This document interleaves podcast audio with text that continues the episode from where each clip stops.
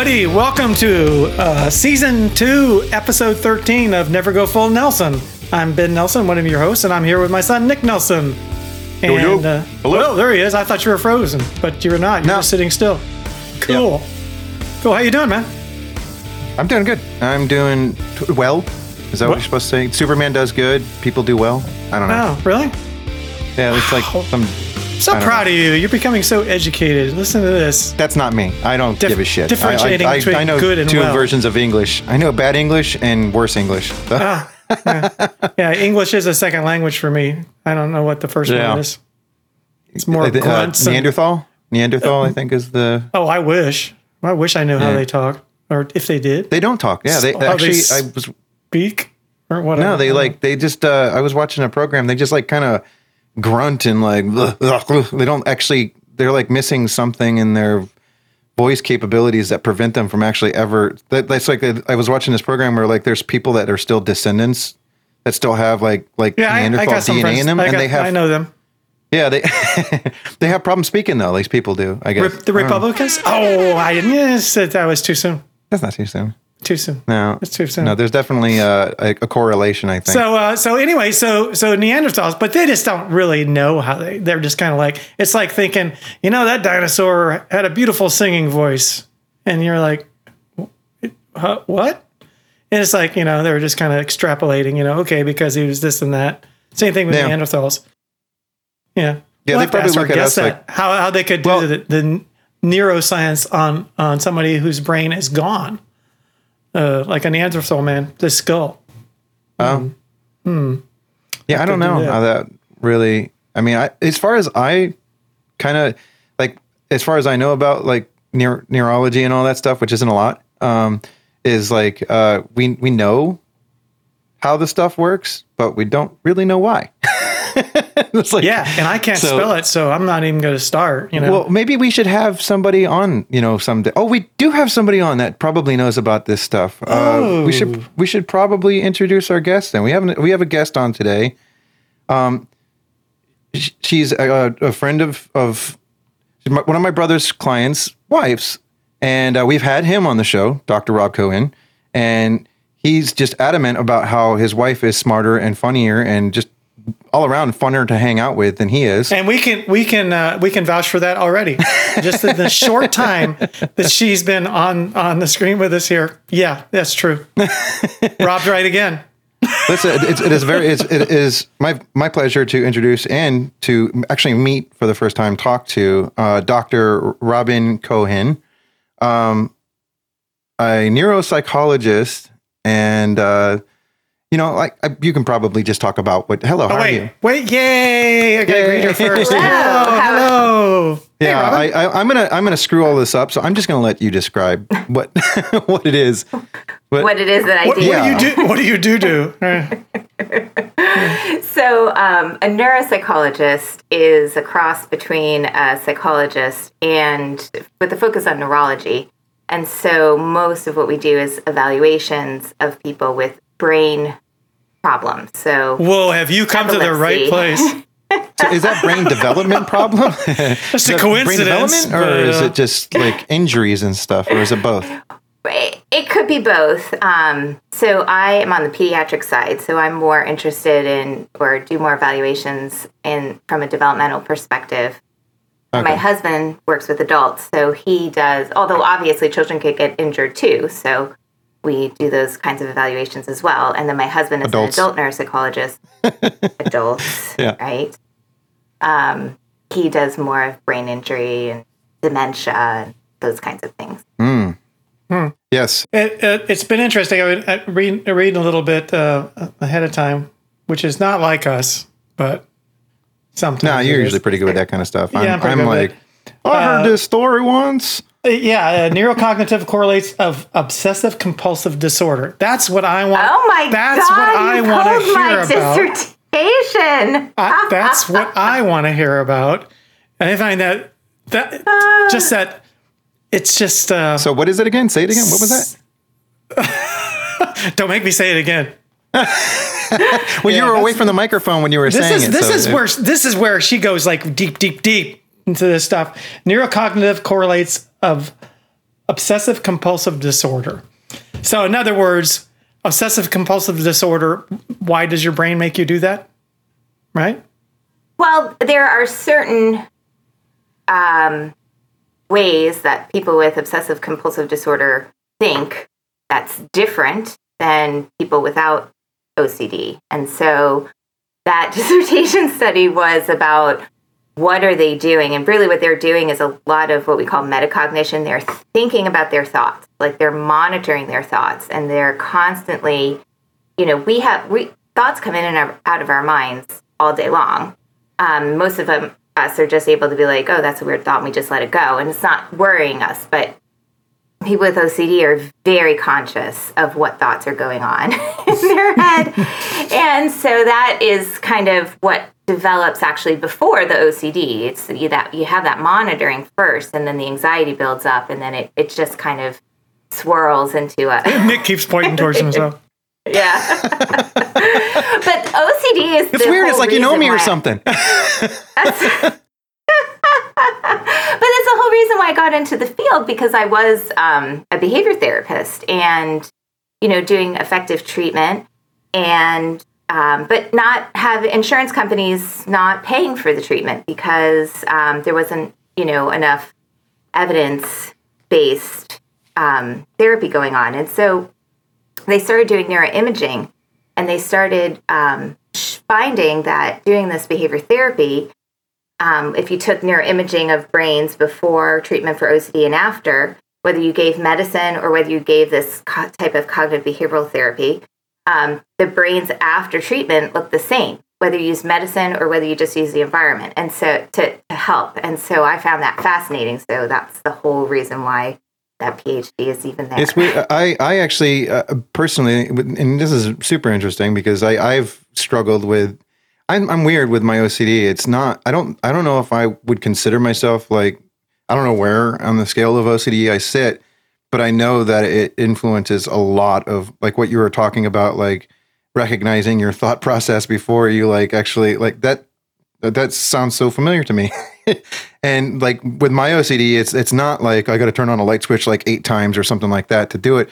But I have very specific uh, OCD patterns that I cannot but I, I it, it would drive me crazy if I didn't do. I think you know, uh, my wife loves to make like rituals. Yes, uh, very very much rituals, so. Um, Just just you know, and it, it goes beyond just like everyday you know living patterns. You know what I mean? It's like like uh some some of it's pretty mild and other like you know like like for example i have to like wipe my feet off before i get in the bed it's even if my feet are clean it's just a weird thing i have to do i think that's and there could be nothing thing. on my feet there could be nothing on my feet. I just need to do it, but it drives me fucking insane. And because nobody else.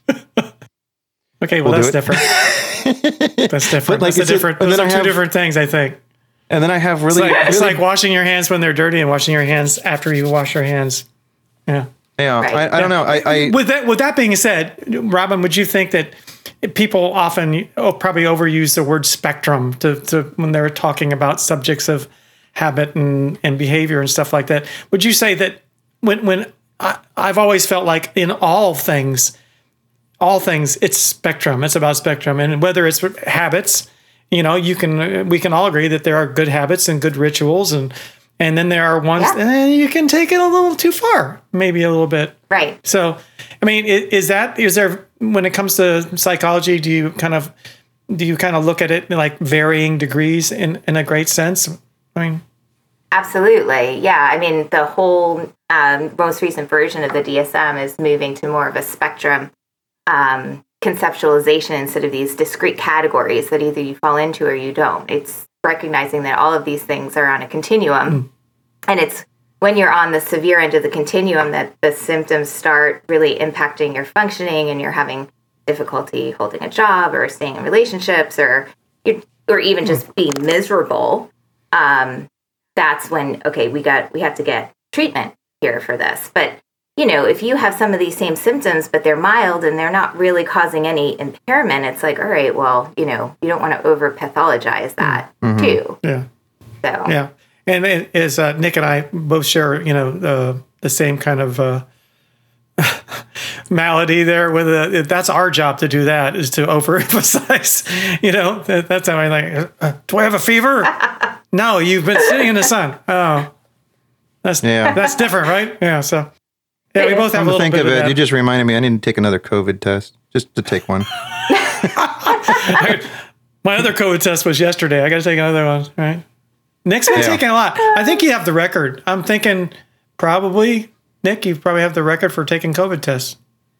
That's Well, uh, uh, let's look at my chart here. Um, because I do have it. It just sounds so miserable to have to do that all the time. Um, Yeah, I'm here's all starting my to test results maybe- here.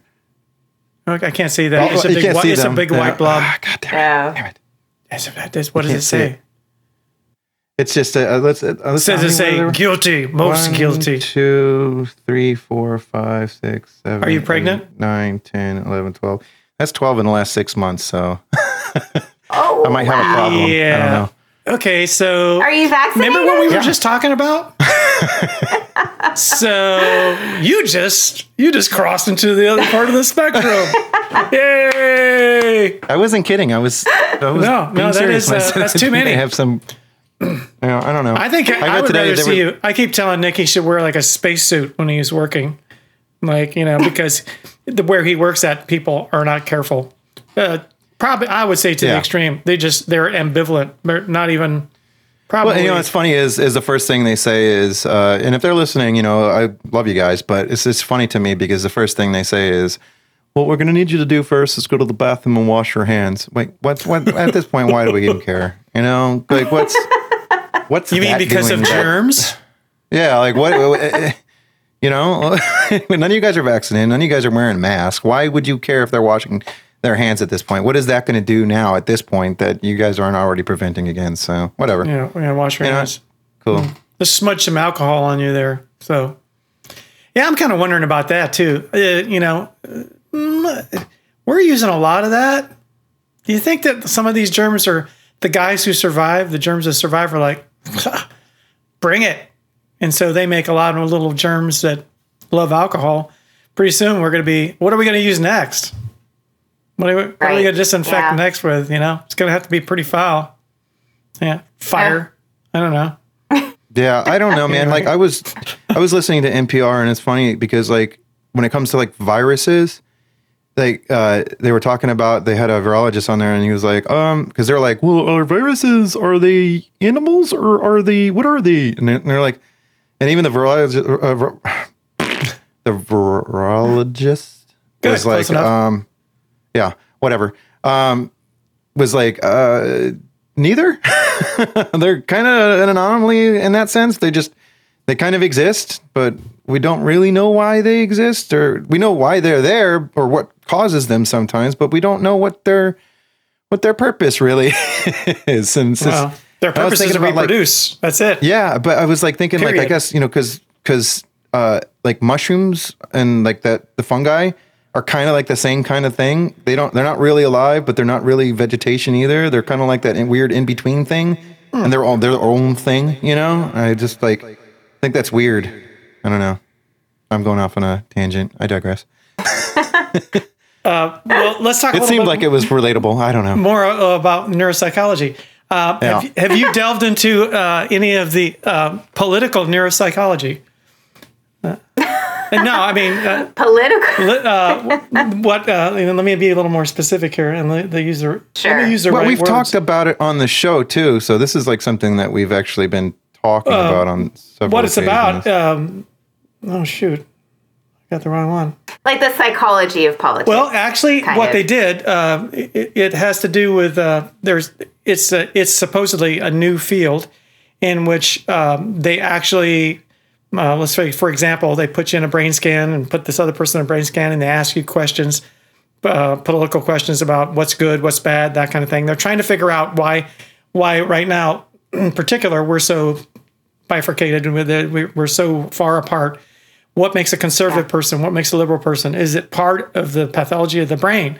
Is it something is it nature nurture or is it actually the structure of your brain and they've actually i don't want to say progress that it's not to the point where they can actually point to anything other than to make some observations which is the first part of it. But i think it's a it's a it's a new part of the I guess I guess your field there would be to figure out, you know, again, on the spectrum, it's one thing to have we'll say nuanced ideas and nuanced beliefs, but when you go over that and you're over on the spectrum where you're just ironclad, I think that in itself is it's not a good thing in in any way. Ne- either side of that that, that you go to. And I think that I think that probably socially um, uh, we're sick right now. I mean, the our nation is ill uh, because of that. I mean, uh, so I mean, does that is that you find that troubling just as just as a citizen as a person? Have you found it troubling that that I wouldn't call it duality. It doesn't deserve to be called that. I mean, that split that we're we're seeing there. Yeah, troubling and mind boggling um, because you don't see, you know, you see people that have decent intelligence and and reasoning in, in one area, but yet, um, you know, we I have an, an aunt up in New York and she's the conspiracies. I mean, she's thinking that um, JFK Jr. isn't really dead and he's going to be the next vice president along with Trump. Cheers. it's going to happen any day. And she really believes it. And so she sends this to, you know, my mom and I, and, and we're concerned. But, you know, my mom grew up with her. I mean, you know, she's a straight A student. She's, you know, um, it's it's puzzling. It's baffling. Yeah, and Well, is there- Um, and very very concerning. well, that's probably a- why people are starting to examine people's heads. Literally, is because they're trying. I think people are. It's it, it's it's interesting, but but when it strikes at home to you, it's it's it's like you said, it it it, it really renders. It gets right to your heart. I mean, when it's somebody that's you care about deeply, and then all of a sudden you're like, "Whoa, what? Where did that come from? How?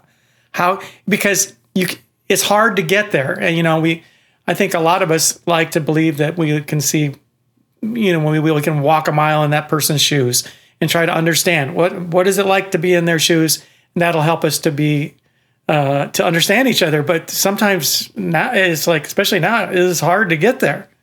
It really I is. think what right. I think what it comes down to, and I'm curious on a neurological, you know, if there is a reason for this or not, but I think it comes down to people's beliefs versus what they, they think that their beliefs are just as strong as actual factual evidence of things. And their opinion on this should be equal, even if it like logically isn't. You know, like like oh well, that's just my opinion and that's yours. And it's like well, mine's not. Mine's a wide opinion that's that's across the board, across the scientific spectrum that most people believe. Right? Yours is just a fucking There's evidence to back it up. yeah And when, like, so when presented with evidence against their belief, they have to reject the evidence. They can't assimilate that and change their belief to assimilate that new information. They can only reject the information as false because it conflicts with their belief.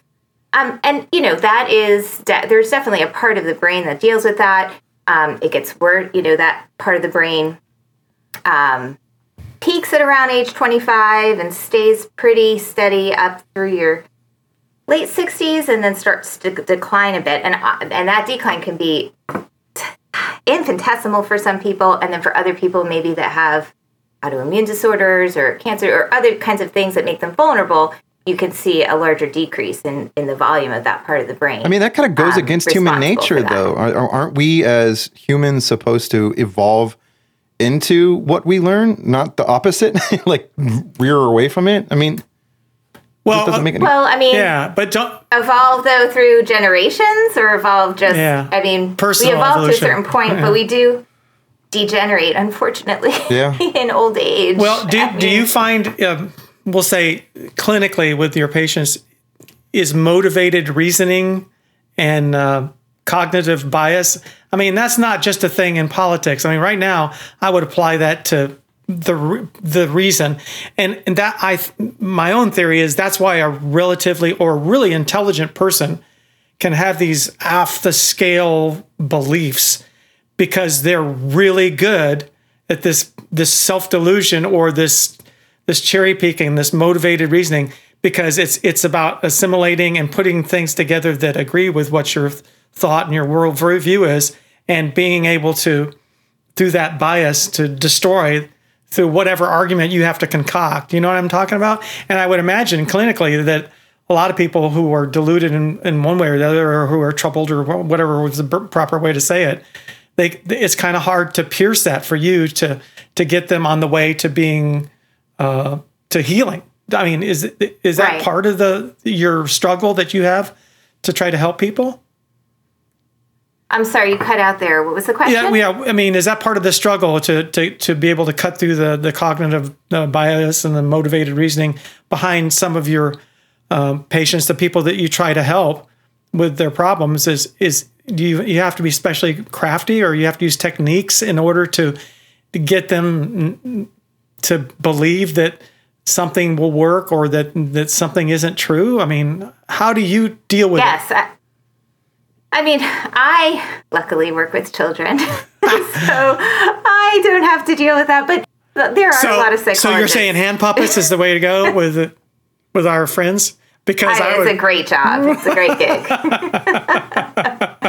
kids are great. I mean, kids are, you know, sponges for what, you know, is in their environment. And they don't have set beliefs yet, right? So they're taking in all this stuff. And if something conflicts, they're really great about kind of figuring that out and changing what they believe or what they think to fit um, what they're experiencing in the environment. Um, and then as we get older and we get a little bit more set in our ways, that ability kind of changes.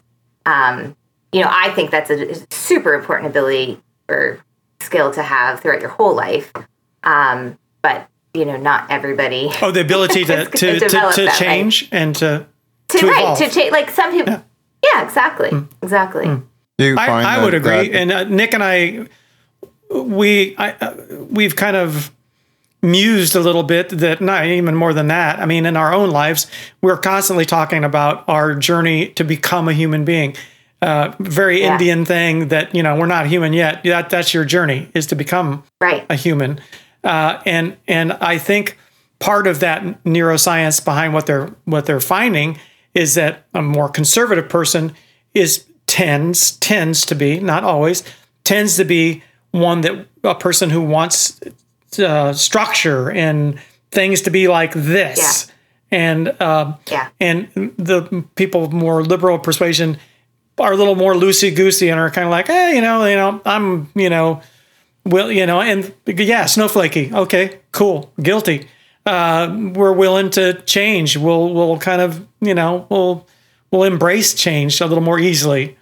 Uh, Right. The structure is less important to us to keep. Like we don't need that structure to keep our anxiety levels low. Yeah, and that's But probably some it. people do need Yeah, that. yeah, so, yeah. So, Do, do you find I that think there that's any a- correlation between people who who are like neurologically speaking, even, even if it's children or adults, or if you know of any studies or whatever, between people who do have a hard time either either a accepting evidence or truth that contradicts what their beliefs are, and or refusing to to look at um, any evidence that w- would kind of open their mind a little bit. That you know, the people that are just like fucking, this is what I believe, and I don't care what you say to me. Yeah. Is there something actually going on with them mentally, or is this just like a stubbornness that they just? I mean, it is a stubbornness, and and our ability to measure that neurologically right now is in its infancy. But it's it, it's still there a little bit. Like we can see um, passive executive functioning for people who have that that rigidity. Um, you know, we we have designed some tasks that they can take, and we'll see lower performances on there. I'm sure there's probably neuroimaging um, things as well. It- and and the weird thing is, is that a lot of it is actually genetic in terms of what you were talking about, where um, like they've done twin studies where they have identical twins with the same genes reared apart, and you know, one in a very conservative household and one in a very liberal household, and they were more likely to have the same political views as their identical twin that they met later in life versus the political views of the family that they were raised in. I, I, there's something you know- that I do want to bring up later in uh, in the conversation. It does correlate with what you're talking about, just not politically. But we'll get to that. You know, I, I know Well, yeah, the- and that is interesting, Robin. I mean, that, that's uh, and that does point towards, like you said, the, the genetic part of that uh, would point towards something that was more structural, maybe a little bit, maybe. Right. Something a little bit more biological Yeah. than we. Not that the environment can't in, influence your biology. Sure. It absolutely Nature does. versus nurture. But um, but you would think going into like the hypothesis of these people doing these studies was that well, of course, their political beliefs are going to be the same as their families, um, but they weren't. Yeah. Um, and and somebody who was raised in a very conservative household and is extremely liberal can attest to. So somewhere in my genetic history, Yeah. I was saved. Yeah. someone hit you with a magic wand there. Wang.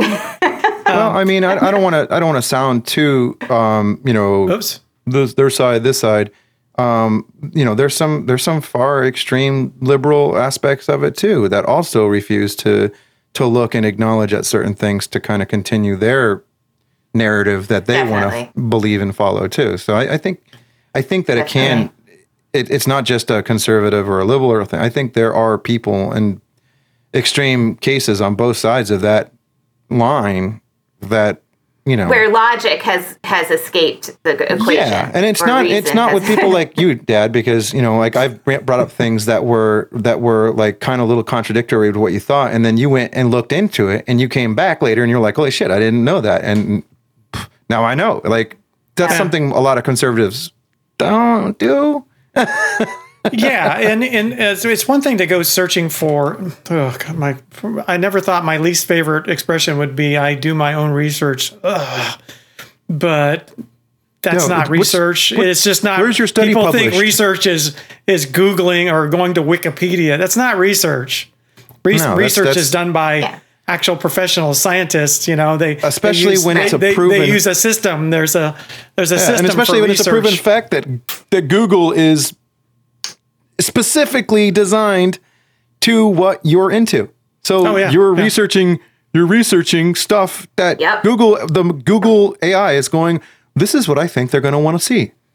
So they're already Yeah. hand feeding you your own bullshit. What what are you going to research? You're not getting Yeah, an yeah. unbiased fucking search on there. So it's it's uh but at the same time, like what you were pointing out, uh, Nick, it's it's wrong to be the other way too. Was an expression we had uh, at, in, at this fraternity that I belonged to, the Masonic Lodge or whatever I did, and it was uh, it you know, and they, and of course that I kind of adopted this. It's like it's great to have an open mind, but you don't want it so open that your brain falls out. So yeah, no, but and there's a lot of truth to that. You know, you, you, it's one thing to have an open mind, but you don't want to be like, you know, like you know, just believe whatever comes don't past you. e- exactly. you have to, have, exactly. you have to credit that. I'm, I'm a lot of me, a lot of about me is something who's always cri- not critical in a sense of a negative thing, but you know, you you you have to be rational and critical and think of these things. But it's okay to not to not be completely dispassionate. You know, you can be passionate about you know um, you know things that are that mean a lot to you.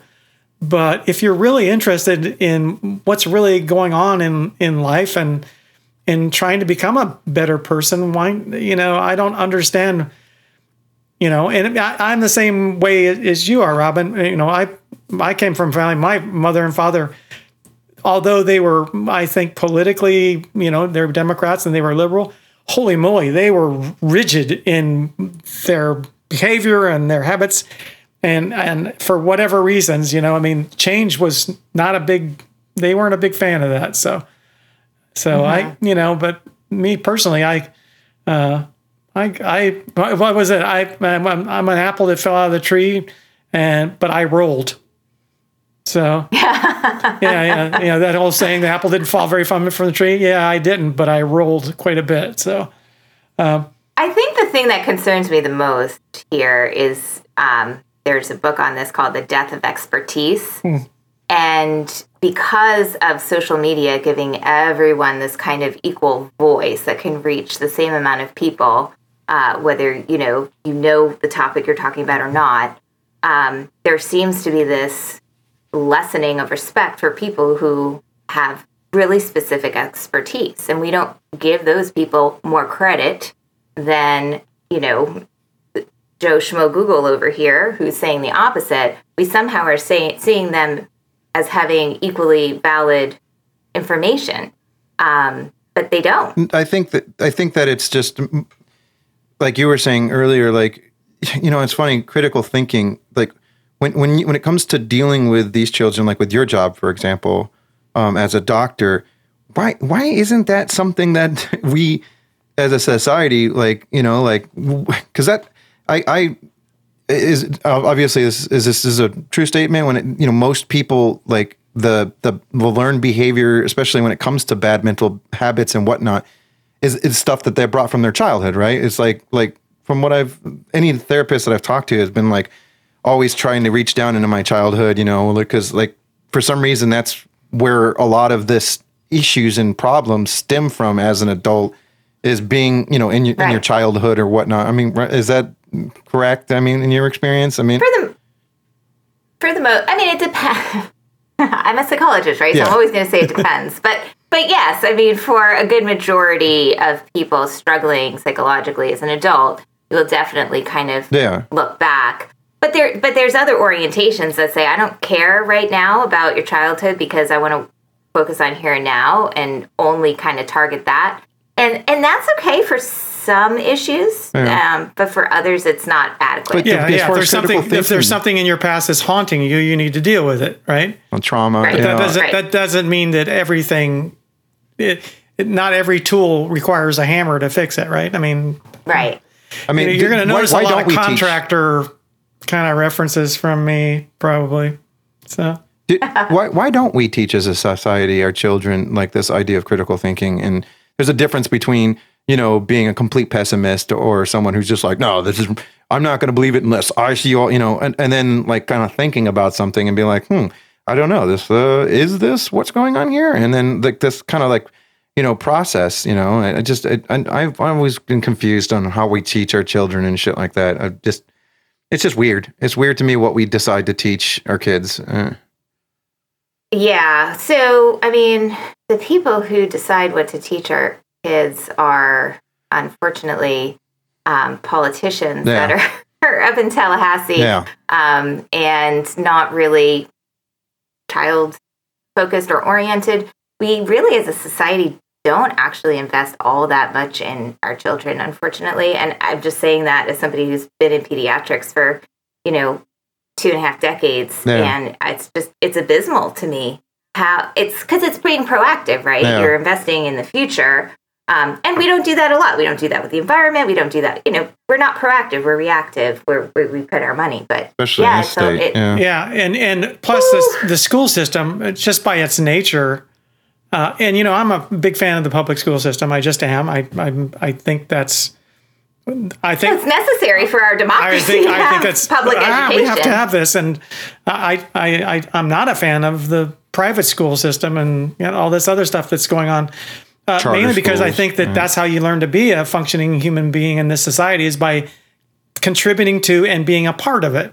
Yes. And and and when you when you segregate yourself out from the rest of the the planet because of whatever reason, it's not a good thing for it may be a good thing for you at that moment in time, but it's not a good thing for you as a developing person because that's where a lot of I think preconceived notions, prejudices come from is from that seclusion that we have. So um, to the to the point of what you what you do for a living, I think is just is try to help people, right? I mean, it's not it's yeah, not observational. You're not doing it for fun. It's just there's you're, you're actually you know trying to help people how much of that, how much can we self heal? I've always been curious about, you know, I know that the brain by itself, as part of it, is hurt and damaged. It can, I don't know, what we call it, reroute, rechannel.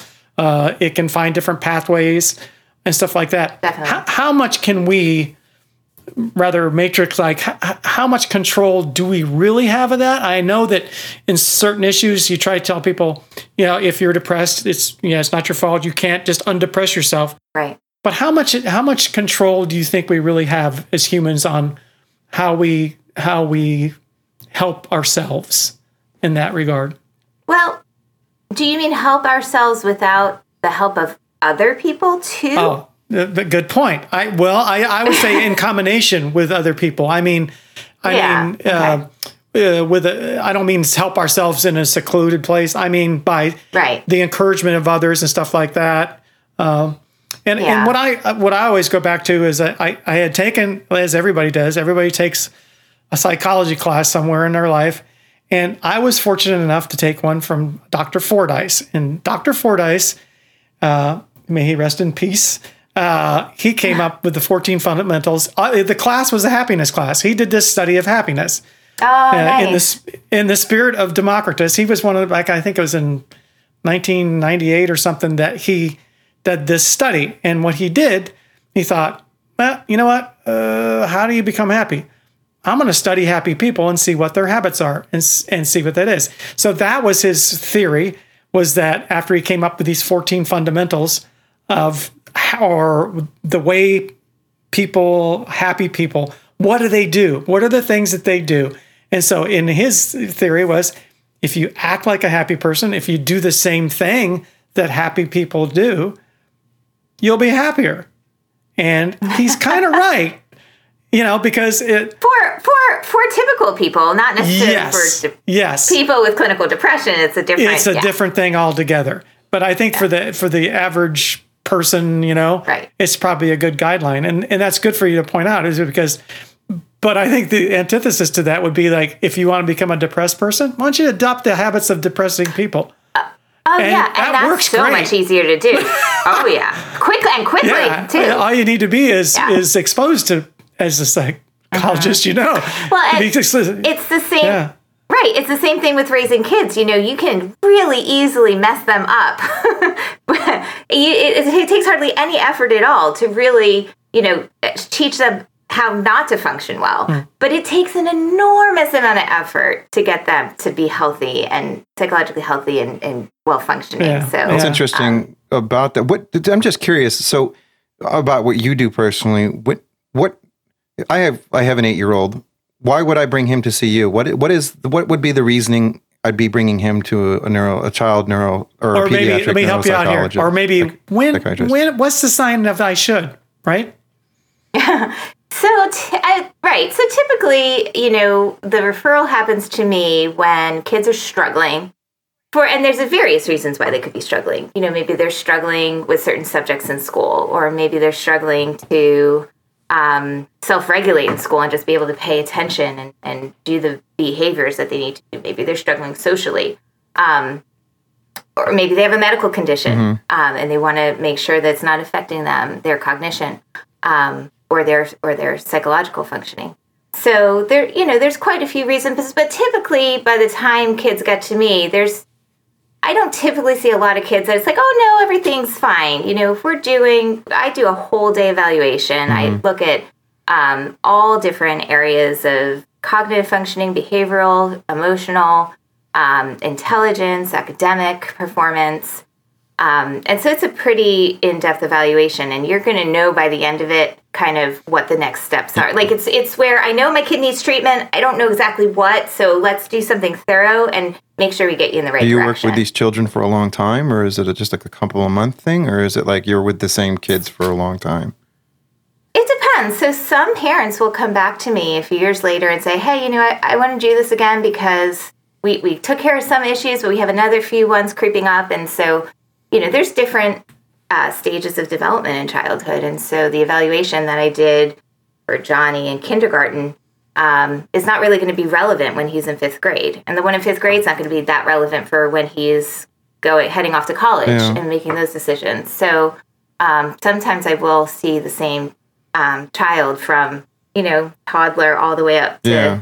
college. As as as a neuropsychologist, psychiatrist, right? Not psychologist. Psychologist. So as a neuropsychologist, I always get. um, do you mainly use medication to treat these mental issues, or do you also use therapy too as a psych as, as the psych So- part of it? Psychiatry would be the medication part. Okay. Psychology is more the um, you know treatment, environmental treatment, Therapy, um, therapy. therapy. Yep. Yeah. Okay, so your doctorate is in the neural part of it, not the because you would be if you were a doctor at that because we're trained first as psychologists Okay. so we've done all the therapy rotations you know we we have to be competent as a psychologist Uh-huh. but then to, i had take that and say but i want to concentrate on this concept of assessing um, like brain behavior relationships. And then once you get good at that, they always usually start you off at adults because adults are easier. And then they say, okay, now I want to further specialize and bring this down to kids and learn how to do this in a child population and focus on the development. Um, so it's I'm in a like ridiculously specialized part of psychology, but they they do try to give you the the foundations, the fundamentals 1st before they specialize you. Cool. But it, but didn't- it I didn't is, know but about it this. is right to the point. I mean, I think that to a great extent, maybe I can see why psychology would be on its own. But you know, it is about the brain.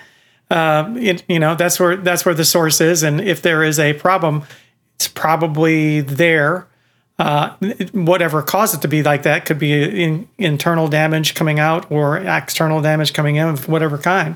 So no, I think that it's it's really cool that you do what you do and that the, the science has developed into that. Um, um, do you do you um, do you see that you know that question? I mean, when Nick was referring to that, it was kind of reminds me of as a child, you don't have the ability to answer the question. Is this something that affects your day to day life? Well, you don't know because this Right. is your day to day life The kids don't. they know. think that this They is this is and i as Right. as a as a you know from the year of eight years old i had horrible anxiety horrible anxiety but i didn't know what it was.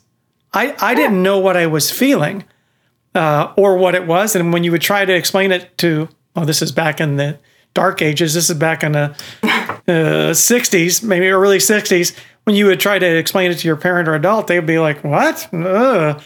Oh, don't worry. If it makes you feel any better, there's no insanity in our family. And you'd be like, "Ugh, Sweep it under the rug. what the hell? You know, so A lot of um, denial going yeah, on it wasn't until wasn't it wasn't until I was in my I, I was 18 or so that a, a family doctor uh, put his finger on it and said, "Well, that's anxiety." I'm like, "Oh, what do we do for that?" Well, you know, Right. take one of these. so I mean, you know, and it helped, which was great because because you knew then, oh shoot, that's that's not how I'm gonna be forever. Right. Maybe Right. forever, but but at least there's something that will help, you know. So um yeah, so and I, and I imagine that that is so difficult when a, a child can't articulate that. And as parents, you know, we we can only notice behavior, right? I mean, a child manifests like everything in behavior, right? I mean, I guess. Yeah, absolutely. Um, that I mean, and part of my evaluation is going beyond that and going to the schools and you know trying to figure out how they're functioning in the classroom and how they're functioning at home. And you know, you're you're kind of like playing detective. Like, let me get all these pieces together, get a good picture of this child's life, so I can tell. Okay, yeah, you know, this is a significant concern and something that needs to be treated in this direction. when you decide it, direction. when you decide So- a treatment, what do you usually? I- Is there kind of like an outline that you kind of use, and then you kind of cherry pick, and then kind of formulate something a little bit more refined for a child, or, or are you just kind of like Yeah, just winging it, like oh shit, I think this is what we should do. I don't know. You know I mean? Like, Yeah, she's making it up. no. I don't know. I know nothing about this stuff, so I don't know what what the process is. i'm always right. I'm always reading Yeah. and educating myself continually about, you know, kind of what's the state of the art treatment for ADHD or dyslexia or um, any of the other myriad conditions I see, autism. Um, but, you know, typically to me, the, the art of it is not overwhelming the parents um, because I know a lot of people that will just say, well, here is the 50 things you need to do with this diagnosis that your child now has. And parents are overwhelmed and they don't do any of it Yeah. because it's Yeah, so overwhelming. And so I really try to just say, you know, these are the first two, three steps. You know, there's some other stuff, you can read about that later, but I want you to do these two or three things first. Um, and then it, once you've got that down under control, if you want to come back and ask more questions or consult or see what to do next or read this book for further guidance, you know, but I really do try to keep them manageable, so not to as not to overwhelm the parent. Yeah, Yeah. don't- I mean, the thing that fascinates me about the medical field in general, uh, including psychology, um, um, is is the detective part of it. I, I find that fascinating because it's uh it's it's one thing for somebody to come in and say hey you know i, I got this thing has been bothering me da da da da da whatever what you know you go to your doctor and and he's like and, and he notices some he or she notices something else that that you didn't to me that's that's Right. yeah and, and uh my currently my doctor here said something to me that i thought was funny he says well uh, he, I was talking to him about it, and then he, he stood up and he gets up to you know give me an examination or whatever. He says, "Well, like my uh, like I learned back in college, when all else fails, look at the patient." yeah, you know, look at the patient. Yeah, and I'm like, okay, that's cool. So I think it's that's got to be a really gratifying part of that is to, you know, in, as a patient, of you know, it's great to have somebody who actually is paying at- attention, not to just what you're saying, but how you're saying it and who you are in your life. You know, I mean, uh, especially you know when you get into your you know late 60s and stuff like that somebody just kind of just puts you right in that box it's like i think it's back being an eight year old again ah you're an eight year old so here's your box of problems right Ah. here's your box of problems and if you have if i identify that one here's what caused it by and there's a lot of that around and when you be at, any age of your life you know there's always this okay where are you at oh he's a he's a white male, blah blah blah, yada da da da, yada da. Right. Boom, there you go. Right. And, right. and I know you have to have that as just part of. We all need to have that to survive to to make decision making process because you got to start somewhere. But Yeah, I mean, categorizing things is Yeah. how we kind of keep all that data in our heads. At, at the same time, it can be a disservice when you have a young female in the ER and dies of a heart attack because we don't put her in the heart attack box Yeah. and she's only 32. exactly, Um, so, uh, you know, and, and doctors are aware of that, those kinds of things too. So you're, you know, you're juggling all of that, Yeah. I think, for sure. yeah. And in your field, it's got to be especially nuanced because, I mean, let's face it. I mean, people as simple as we are, we're complex. I think our behaviors are really complex and nuanced, and it's just it's it just doesn't. Very. Yeah, it's it's got to be a real challenge sometimes. I wanted to get. Yeah, you, the- oh, go ahead. the- yeah, go ahead. No, I'm sorry. No, I was just going to say the challenge is I am diagnosing, right? So I am giving a label and a category, but I still want them to understand their own individual uniqueness and, you know, their own individual strengths and weaknesses within that, you know. Di- and the reason why we diagnose is just so we know what treatment Yeah. will work the best because of the studies that show that. So, um, but yeah, a lot of people struggle with that kind of, oh, I don't want to be late, you know, I don't want my child to be labeled and, you know. Well, and there, but there's but there's thing. also comfort in that too. Uh, the Yes. only the, the one thing worse than that is not knowing, because I mean, Yes, the not knowing. yeah, you internalize it and you think, you know, there's something wrong with me. What is it? And then once they go, oh, it's this, then you go like, oh, okay, well I can deal At with least that. I know. you and- yeah. yeah, right. Yeah, yeah. Oh, yeah, yeah, yeah. So, do you think, anyway. as like compared to what we're talking about, and we, we brought up, do you uh, do you fear for the future? Do you think we're just going to keep getting worse, or do you think this is a part of the human condition that we've always done, where some people are pushing this progressive, like the like with the like Jim Jeffries, like we quoted on here, the progressive train, you know, forward uh, sl- slowly chugging along, while all these idiots, or if if that's what you want to call them, or naysayers, are preventing us from. doing. Do you think it's it is? because I feel like the social media part of it making it worse now too. Yeah. Um, definitely. I, th- I, I think that's the. Okay. So if you step back and take a really uh, broad perspective of human evolution, Mhm. um, you know, you can see that we've evolved. Um, at the same time, there's this weird um, kind of speeding up of our evolution. Like, so we went from a population of 3 billion 100 years ago, and now we're like, like 8 billion. Um, and so, and, and then the technology has uh, rapidly advanced. And so I think that the fear is that the changes are too fast for us to manage. And what is that going to look like now that we do have the power to, you know, blow up the planet in a nuclear holocaust or um, destroy it with global warming? And um, you know it, it's easy to get sucked into that fear. It's not in my need like i work very hard to always keep a very positive perspective on things. And so i'm always looking for the good and, and of course those thoughts come to me and you know i get upset about them but i also then reframe in my mind and, and say okay well let me look for the good and let me focus on that and because um, i do believe that part of having a healthy lifestyle is looking not focusing so much on the scary parts and the negative um, so it's something I, I do, but I work actively not to let it overwhelm me, I guess. Gotcha. I believe that's number eight on Dr. Fordyce's list. Let me see.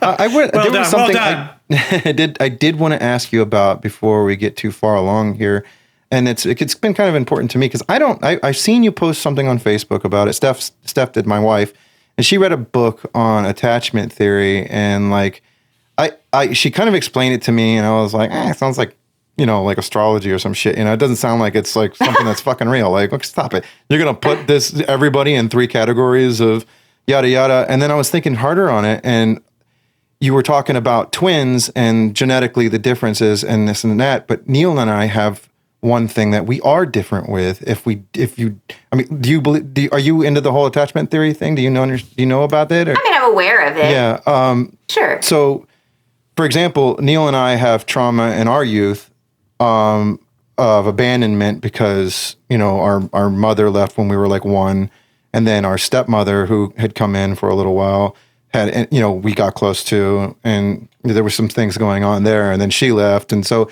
it developed these kind of problems with us. You know, like I was talking about ch- childhood traumas, kind of pushing you in who you are as an adult. Well, if if you were into attachment theory, there's avoidant, you know, secure and um, uh, anxious, right? And I know that, Yep. that people don't fall Anxious, avoidant. Yeah, Yep. And so, but I've always dealt as, even though we have the same exact upbringing, we're twins, we're genetically identical. I've developed uh, with my trauma and through relationships on the more avoidant kind of aspect of it, and then Neil is completely anxious on the other side. So he needs these like Yeah. constant uh, kind of uh, reassurances from his relationships and uh, whether they be family members or, and then me on the other aspect, I'm just kind of like, uh, I have this kind of, so we've both dealt with that trauma completely different. And I, I'm just curious Yeah. what your, I mean, genes don't do a very good job of describing how people are going to respond to trauma. yeah, Um, and um, I mean, to a small degree. And, you know, it, you know, it's, it's complex and attach of all the things like that attachment period, especially in the first year of, you know, year and a half of life is the most complex, I think, and the least understood.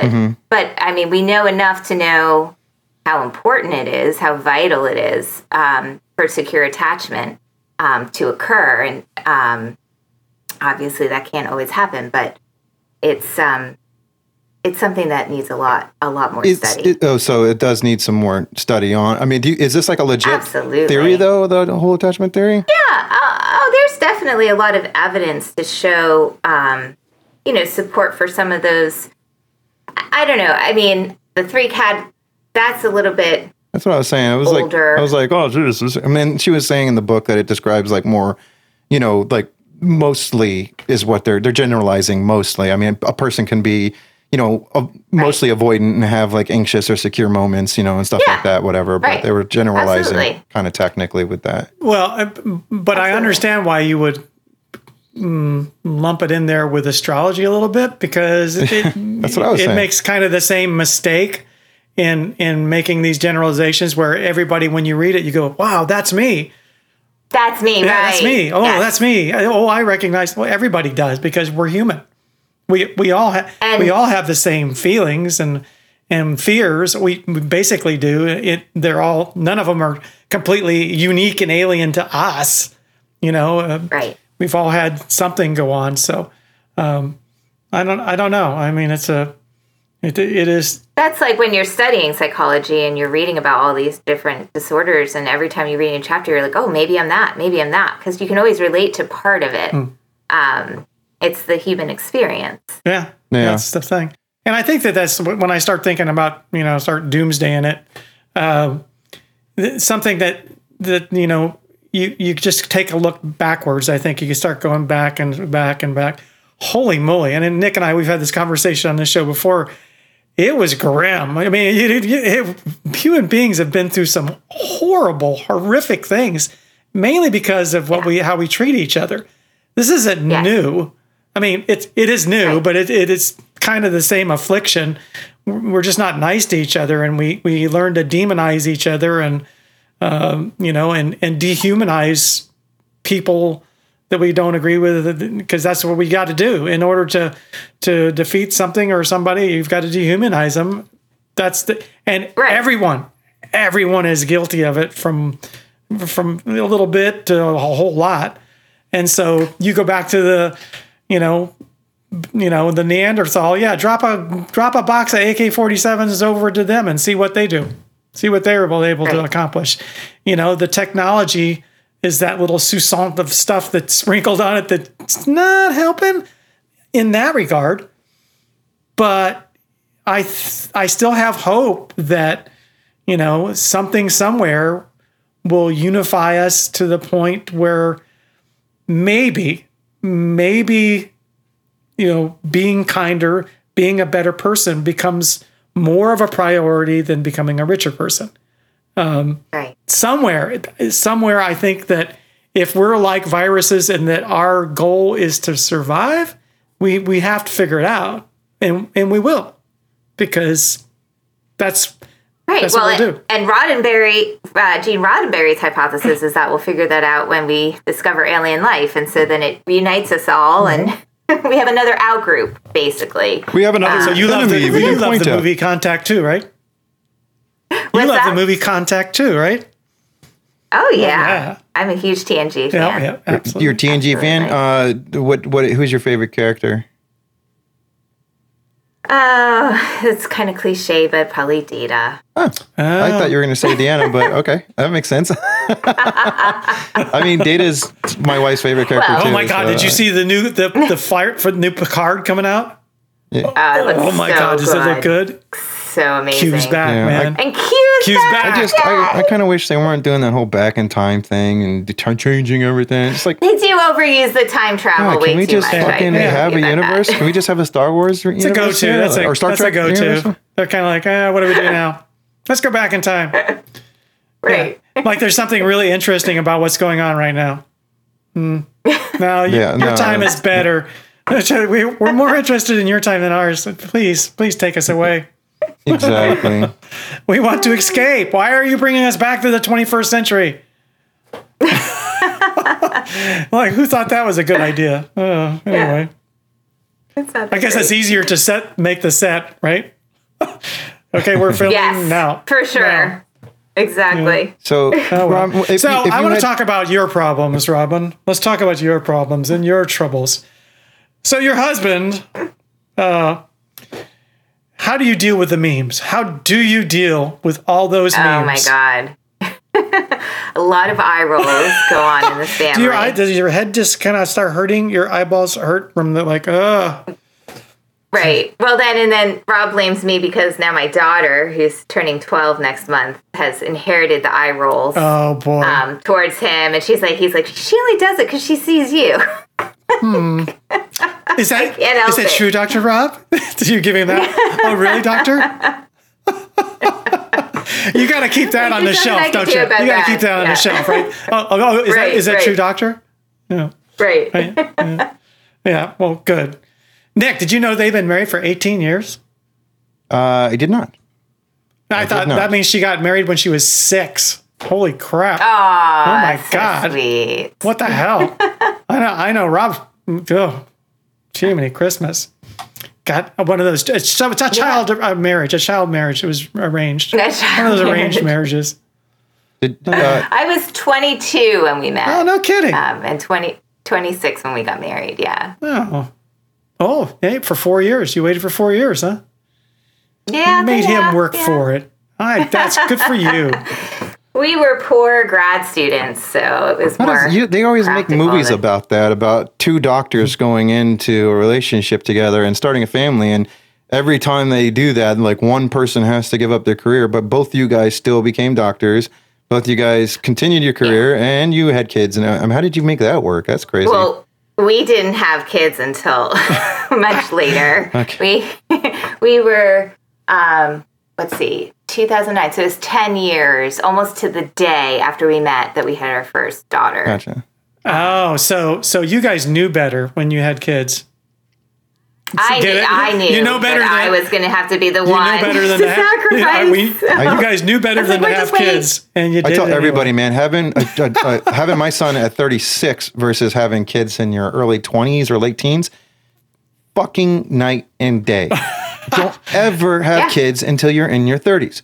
Because just the way Yeah. you think about life, the way you where you're at usually in life in your 30s versus your 20s is fucking night and day, night and day. Uh, Yeah. Don't have kids in your 20s. I was way too selfish in my 20s anyway to have kids. You have to have, be incredibly selfless um, to to raise kids well. So you I, you need that maturity. I mean, some people have it, but I just didn't. I'm an only child, unfortunately. So. I have a, uh, or I'll say had. I have. I was going to say I have a friend. I had a friend. He's still a friend, but we don't hang out anymore because he had kids when he was sixty. He, th- th- yeah, 60? yeah, yeah. He was like sixty. Six zero. and guess what? He had triplets. triplets. Oh my god. So we don't hang out anymore. Wait, this- this I'm saying, Wait, wait. I love you, dude. Were- Goodbye. Were the were these his first children, or had he already had children and this was like a second First children. set? First children. Wow. Yeah, yeah. And, How old is his uh, wife? And uh, yeah, he, he was such a good guy. How old is his wife? How old is Rest his in wife? peace. How old is his I think wife? she. I think she was like she was in her early to mid forties when she had him. Yeah, she had. Of course, still- she had doctors help to you know have the kids, and that's why the, where the triplets came from. It worked really well. Sometimes, yeah. Sometimes, Yeah. sometimes when that works, it works.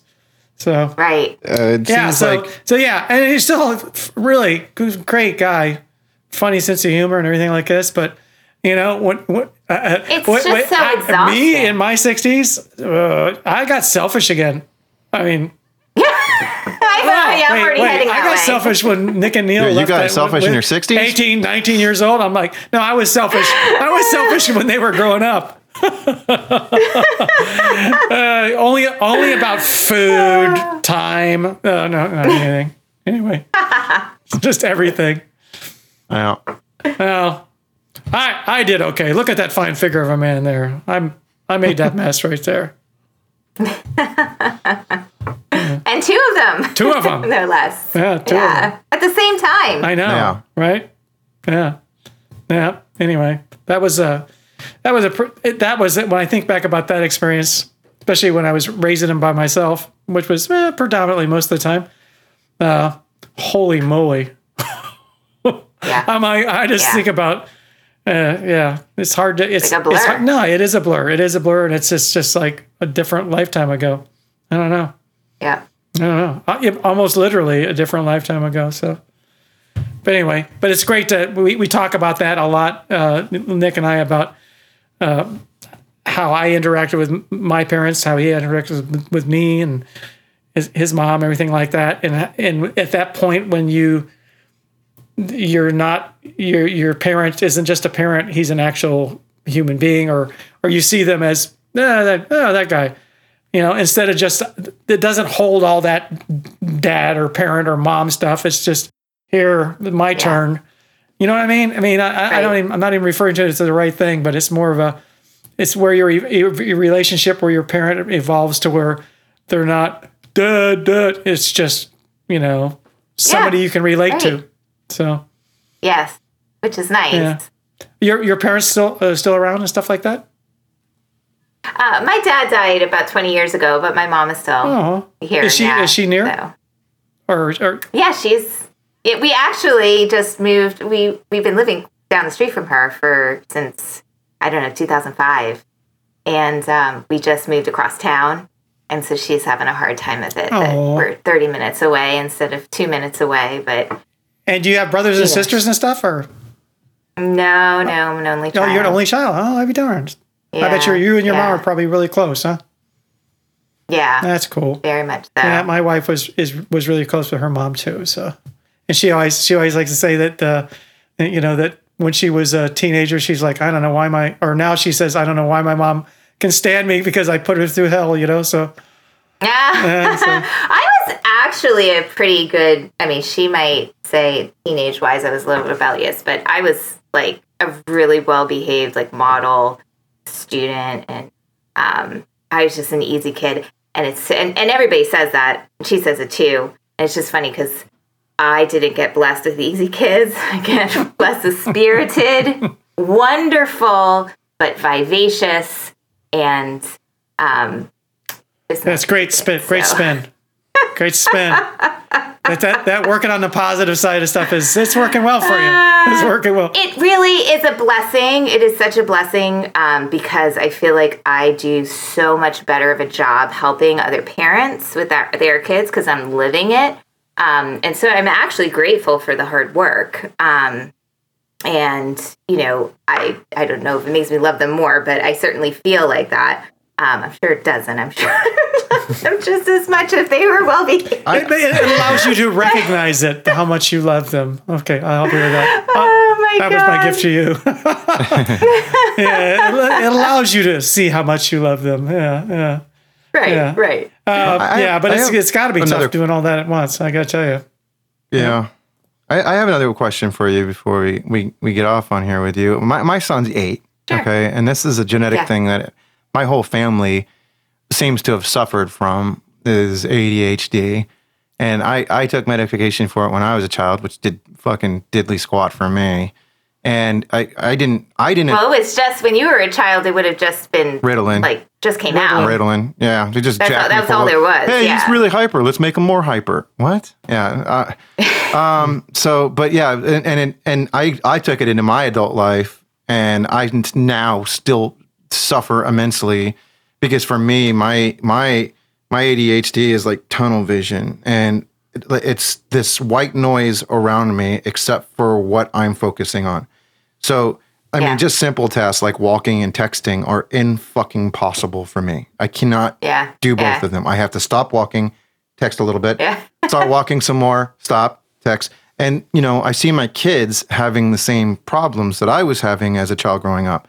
So, what, you know, I heard you talk that you treat, you know, sometimes children with ADHD and, or, you know, whatever they call it now. Mm-hmm. I don't know what the terms are for everything, or even I'm just throwing out there what this is. I think I've had issues with, you know, focusing. Um, my son Ronan, who's eight now, is having the same issues, uh, and he's super smart. He's good in school. Um, he's just he he kind of, and, and I find that it's when when we get bored. It's when we get bored. It's like Yeah. wow, you know, we're somewhere else, and so now he's kind of going through those issues. Is there any advice that you can give to, to me and other parents as far as like, you know, simple things that we can do to try and Yeah. Yeah, I mean, there's so what you're describing is um, common. It's called activation arousal needs. And so basically, in order for your attention system to be properly engaged, you require a certain level of stimulation or challenge from the environment, and then you can engage. But if it's a very boring environment, you can't. It can't activate that attention system the way you need it to. yeah. Um, and so you know, and and you're laughing. no, go ahead. No, we'll tell you. We'll tell you the story afterwards. Go ahead. Yeah, Okay. he's got a story. So so there's so so some kids will create an activating environment, right? They'll create stimulation and chaos and confusion and and, and activity just to kind of like get regulation in their attention system so they have something to attend to in their environment. Um, but you know, there is a skill that, you know, of so, so when you're developing your attention, you really are developing it in these kinds of boring, non-stimulating environments, right? You're not gonna uh, improve attention with a video game because that is literally grabbing your attention. It's doing the job for you. Um, so there's some things um, aside from medication, which has been greatly advanced Okay. in the past few decades, for sure. But but in addition, but I don't think, but I don't think it's a panacea either. It is it is the number one most effective treatment, but that doesn't mean that it is the only treatment or even a necessary one. Um, especially if the symptoms are not having a huge impact on socialization and academics.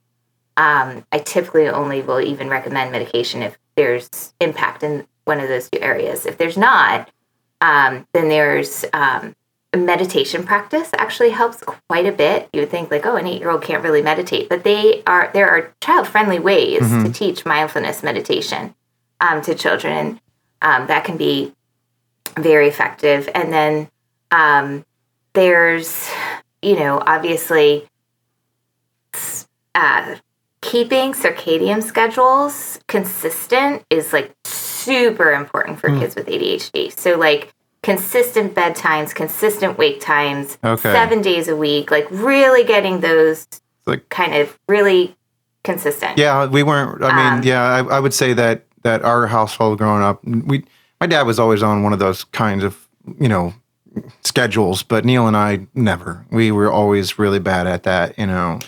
And- yeah, there was something. There was something you, you couldn't. I couldn't. Uh, yeah, couldn't knock you unconscious. I mean, they they Yeah, that no, yes. You, so kids with ADHD have a really hard time falling asleep. Yeah. I still they had they have had a really of a, hard time a- falling a asleep. really vampire-ish schedule. You know, they Yeah, the sun Yeah. started rising, they went to sleep.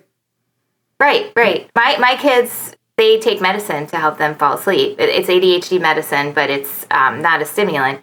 And so um, they wouldn't. There was one night where Rob and I accidentally fell asleep. It was like in the summer sometime. fell asleep on the couch, and we woke up, and it was 1.45 in the morning, and our two kids are in the bedroom playing together, just playing, like not even remotely tired, not even a little bit. Hmm. What you what you just described, what you went through, I call that every night of the week. I Yeah, fall asleep so- on the couch. Ugh, wake up 1.30 in the morning. Except there's no kids playing in my house, Right, right. which is cool. like, my dog. My dog is sitting there looking at me, but that's about it. Yeah. Oh my Uh. god! And you know, they, there's also night shit. Like, so some people with their circadian rhythms are just nat, and has nothing to do with ADHD, are just naturally shifted late too. So you're probably, I, am. shifted late. I mean, I I, I go Yeah. to bed Yeah. at like f- between three thirty and five in the morning, and I even if I have to be up for something or I have waken up early that that day, I'm exhausted, but my body refuses to let me go to sleep until it's that Right. time, and then I get the best sleep of my life between like nine and one in the afternoon. Like that, for some reason, that's Right. just like this really hibernating schedule for me, and I've never been able to Yeah. break it ever. Yeah. Well, you might want to read a book called Why We Sleep by Matthew Walker. Um, it is such an excellent book on sleep and can kind of help walk you through how to, because that does, even though, yeah, you get your best sleep and um, it's, and you might have a lifestyle that's conducive, although if you have kids, maybe not. It's hard because we split the kids. to- Uh, we yeah. split them up. Um, so when he's here, it's hard. It's hard on me. Uh, I don't get a lot of sleep when he's here. So Right. So there's strategy. Anyway, just read the book because there's strategies in there about how you can get that a little bit more um, regulated because that does, it is shown that that will, um, ex- what's the word I'm looking for? Not accentuate your system, but make your symptoms, what your, any ADHD symptoms that you're having Mhm. will be worse. Exacerbate. Exacerbate. Thank you. You're welcome. I had to look that one up. The Reader's Digest. I'm like, I know it from Shaun of the Dead, Yeah. but you know, whatever. that is. Oh. Because he goes. Because I don't know if you guys know that movie. No, the story that uh, Nick and I, the, the famous uh, parental story for me is that I get called to the as yet another uh, parent conference uh, in uh, what were we uh, like eight? I think you were eight. You were in it was elementary Spring Creek Elementary, right? Yeah, it might have been. I don't know. Yeah, Spring Creek Elementary. But Nick loves this story. You can tell.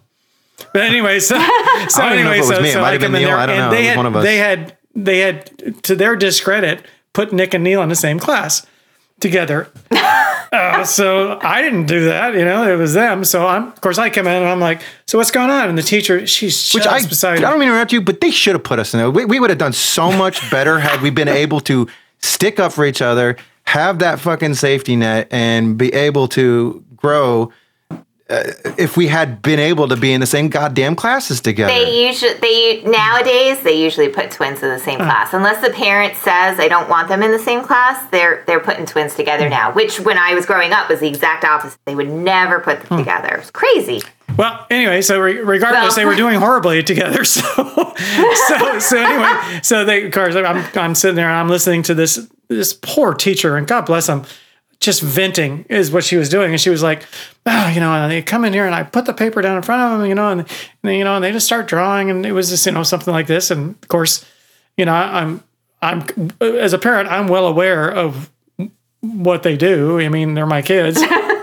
you know so i'm like i'm but i'm trying you know and and so she's going through and she goes through this whole thing and this monologue that seemed like to me 10 minutes long or whatever and they, they keep going on this and that and then i can't get through to them and they won't pay attention and da, da, da, and this and that and and she and then she stopped and then she goes do, you know what i mean i'm like i'm sorry i'm sorry what did you say and it was it was it was sincere. I was like, and so she was kind of like, get, Oh. get out. yeah, you know, you can. That's why. So yeah, I, they, they come about it, you know, honestly, but Yeah, it's eighty. Uh, it's the genetic loading for ADHD is like off the charts. yeah, you know, and uh, at the same time. I think again, going down the spectrum thing, you know, call it what you want it, but if if I'm interested in something, I am so focused. I mean, and that's the positive side of this thing. Yeah. You, are focused. You're focused. It, and uh, it's a guy thing too. I think I would separate it. I think women are so much better at multitasking and being able to do two or three different things. No Right. question. I and I don't know if that's scientific or not, but I think there's no question that In general, I, I would say a generalization. It's not true all the time, but you know. And with me, Right, but it's if I'm watching TV and somebody's talking to me, can't hear them. Yeah. If I'm on the phone talking to somebody and somebody said something, my my wife s- tries Yeah. to say something, I'm like, I, whoa, stop. And my wife Right. can hear three conversations at once, and I I have a hard time with one. And I, Right. I don't know that that's ADHD, but I I just just think it's just. I, I think some people are particularly more talented when it comes to multitasking than others, you know. Uh, so I don't know. Anyway, I think that uh, I think that sometimes I think I, I don't know, but I think that that kids, if our school system and it's hard to teach how many million different kids a million different ways, but I think that I think a lot about that maybe Montessori kind of a of a thought that you know what you find out what kids are good at and you let them do that. yeah. Uh, you encourage you that. definitely you definitely that's like the most important part usually of my evaluation is to you know i'm giving advice on how to help remediate some of the weaknesses but i always kind of say all right but let's what's even more important is to develop their strengths yeah.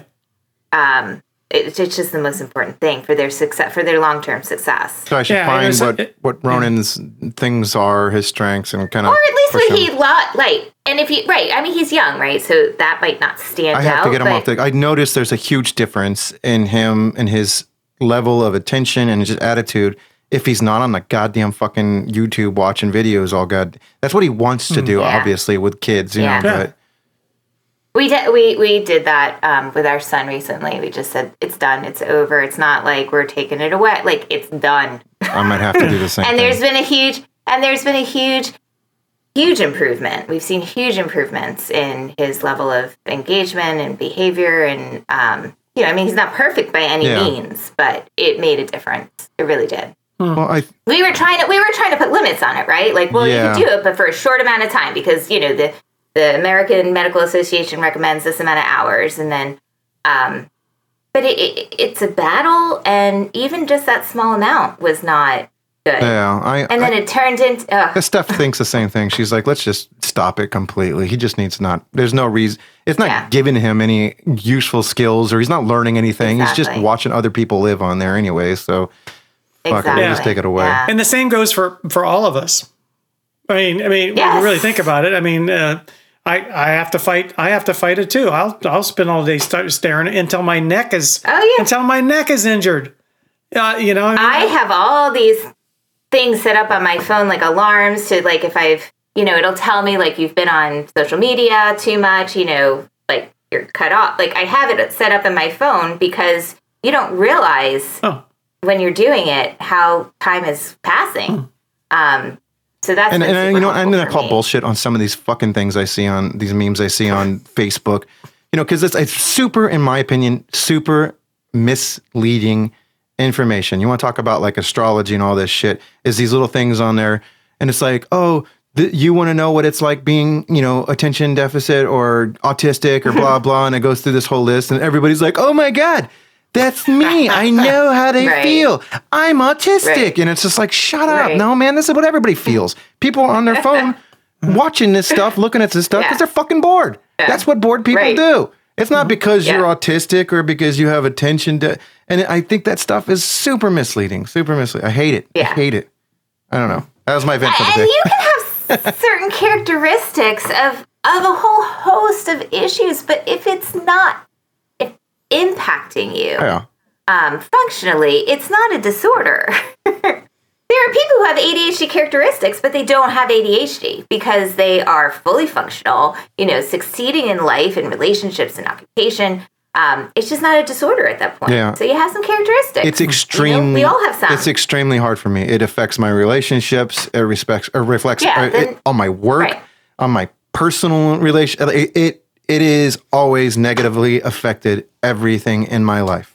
Terribly. And I think what happens too is that people then develop like anxiety and depression because of the amount of energy that they have to expend to compensate Yes. for the symptoms. yeah. And that to me is a functional impairment. If you, you know, if you're spending so much of your energy just compensating for that, and then in, you know, at the end of the day, you're left depressed and anxious, and um, then yeah, that's definitely a significant. Oh, I'm starting know, a new psychiatrist uh, next week, so let's hope that works out well. well, I think, I think Well, we're pretty close. great. Is there anything? Is there anything else, Robin, that you would like to plug or talk about real briefly? You know, or anything while we have a little bit of time here left, or anything at all? Um, I think just that, um, you know, parents get a bad rap when their children are misbehaving, um, or, you know, I know I'm sure as you were raising your twins, Ben, that, you know, there you had latitude, you know, you're you're a dad, you're raising twins, you're by yourself.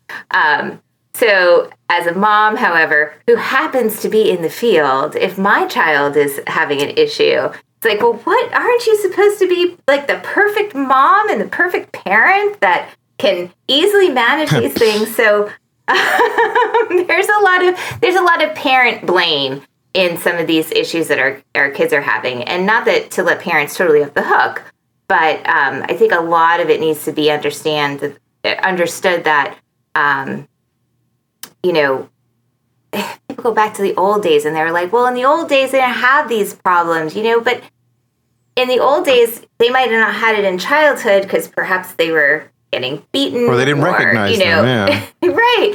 Um, but it came out, but it comes out later.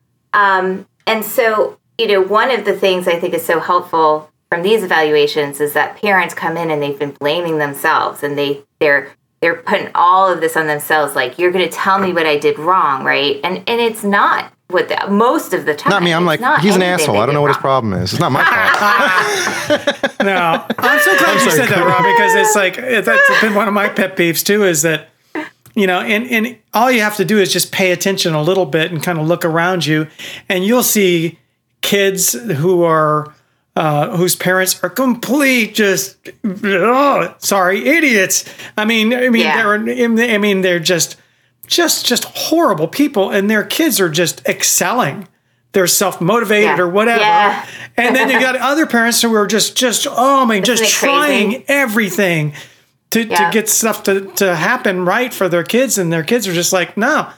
I mean, it- you know, you, we all have to, as individuals, accept responsibility for our own actions sometimes. So do our kids.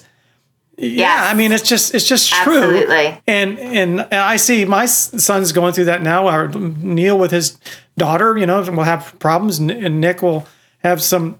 His uh, son will have behavioral issues or something, and then, you know, I I can't say it enough to him. And like, look, there's only so much you can do. You know, There really is. and right. you said at the begin with, at the beginning of this, best thing you can do is just not screw them up.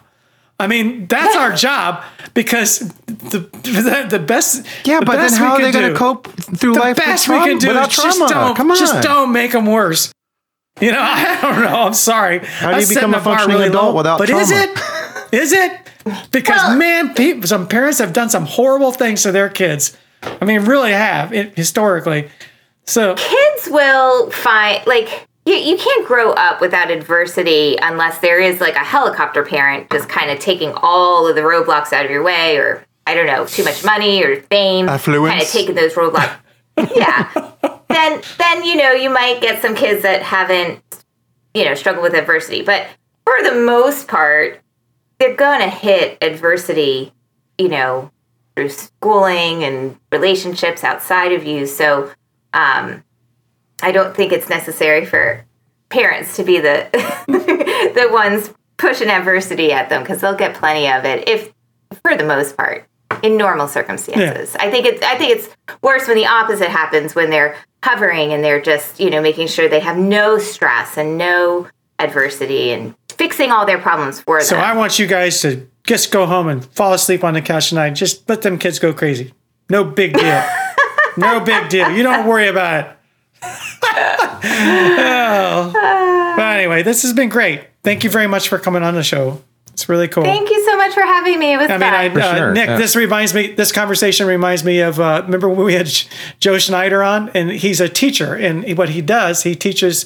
He teaches just um, what what would you describe it? Uh, kid, well, kids with Special needs? chal- What? Special needs? Yeah, yeah, special needs kids. Yeah, and and his his complaint or not complaint, his observation was like, and he was just one of these people. He can he can deal with it all day long as long as he gets to go home, and he ju- just seems like a really great guy, and chose that as a just found not choose found it as a profession and found that he was good with them with the kids kids with Yeah. autism. He says, but in the public school system and all the school systems, those kids are all clumped together. All these different kind, they're all considered the same problem.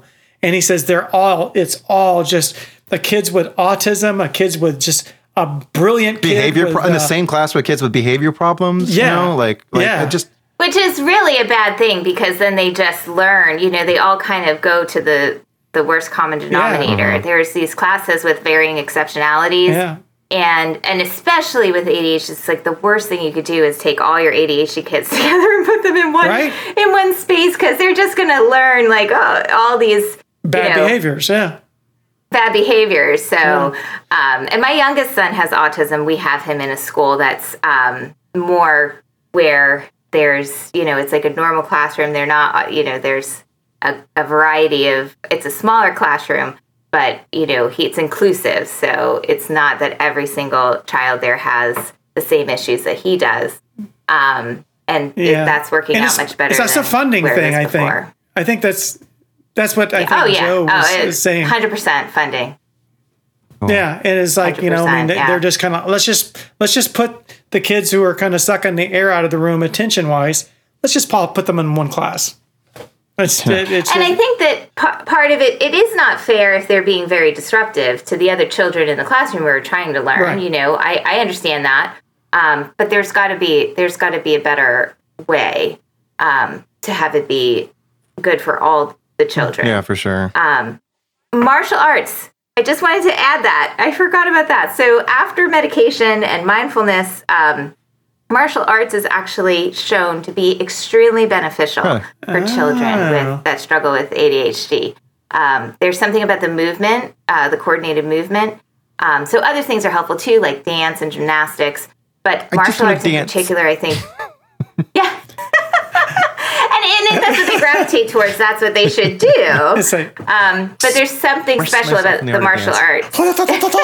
pow! I will, I will, I will Couple elegantly punch your face. Well, This is, fantastic. this is the Mawashi Yo Facey. anyway. well, thank you for coming on, Robin. I, I, I, I'm not only going to cut it off here, but we're we're getting at that mark where it's getting a little over on the time wise there. But Oh my um, goodness. I know. that means we're having great conversations. So um, definitely have you back on and talk some more about this stuff, or maybe we can have both you and Rob on and interact with Oh, both that you would be guys. Fun. You know, uh, would be Yeah. would be a lot of fun too. Um, Ooh, maybe we'll see you at a wedding somewhere. Yeah, possibly in the next week. Maybe in the next week Yeah. or so. yeah, yeah, we got we will we will probably be seeing you there. Yeah, for That'd sure. be good. That'd be good. Um, because everyone there. that's attending this wedding needs your help professionally. Trust me. Well, that'll be fun for us. That, not that could excluding- be he's your not gift. excluding That could himself be your in this. gift. He's not excluding yourself himself in this, by the way. I'm not. Oh.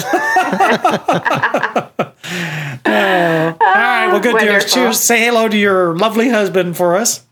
Yes, I absolutely will. I'm looking for forward sure. to more memes. God. I'm off my Facebook ban in like four days, so I'll be seeing you guys soon. Oh, you're banned again? Holy moly. Oh, I was banned for a whole nother month again. That's why I've been MIA on Facebook again. So, you know, I, I said, I, s- I swear to God, this was the exact verbiage. I said, bring it on, fetch. B E T C H. And I got a 30 day ban for that. Whoa. Maybe This it is was the to bring fucking it on. fascism of fucking Maybe Facebook it was now. bring you it know? on. Look, I'm not about bullying or cyberbullying, but there should be a level of fucking leeway. You know what I mean? Like, like, how you gonna? Don't get me started. I'm gonna like spend half an hour talking about this. All right. All right. next time. Next time. Next time. Next We'll catch episode, that yeah. Next time, yeah. Robin, it's a pleasure. Same here. Thank you.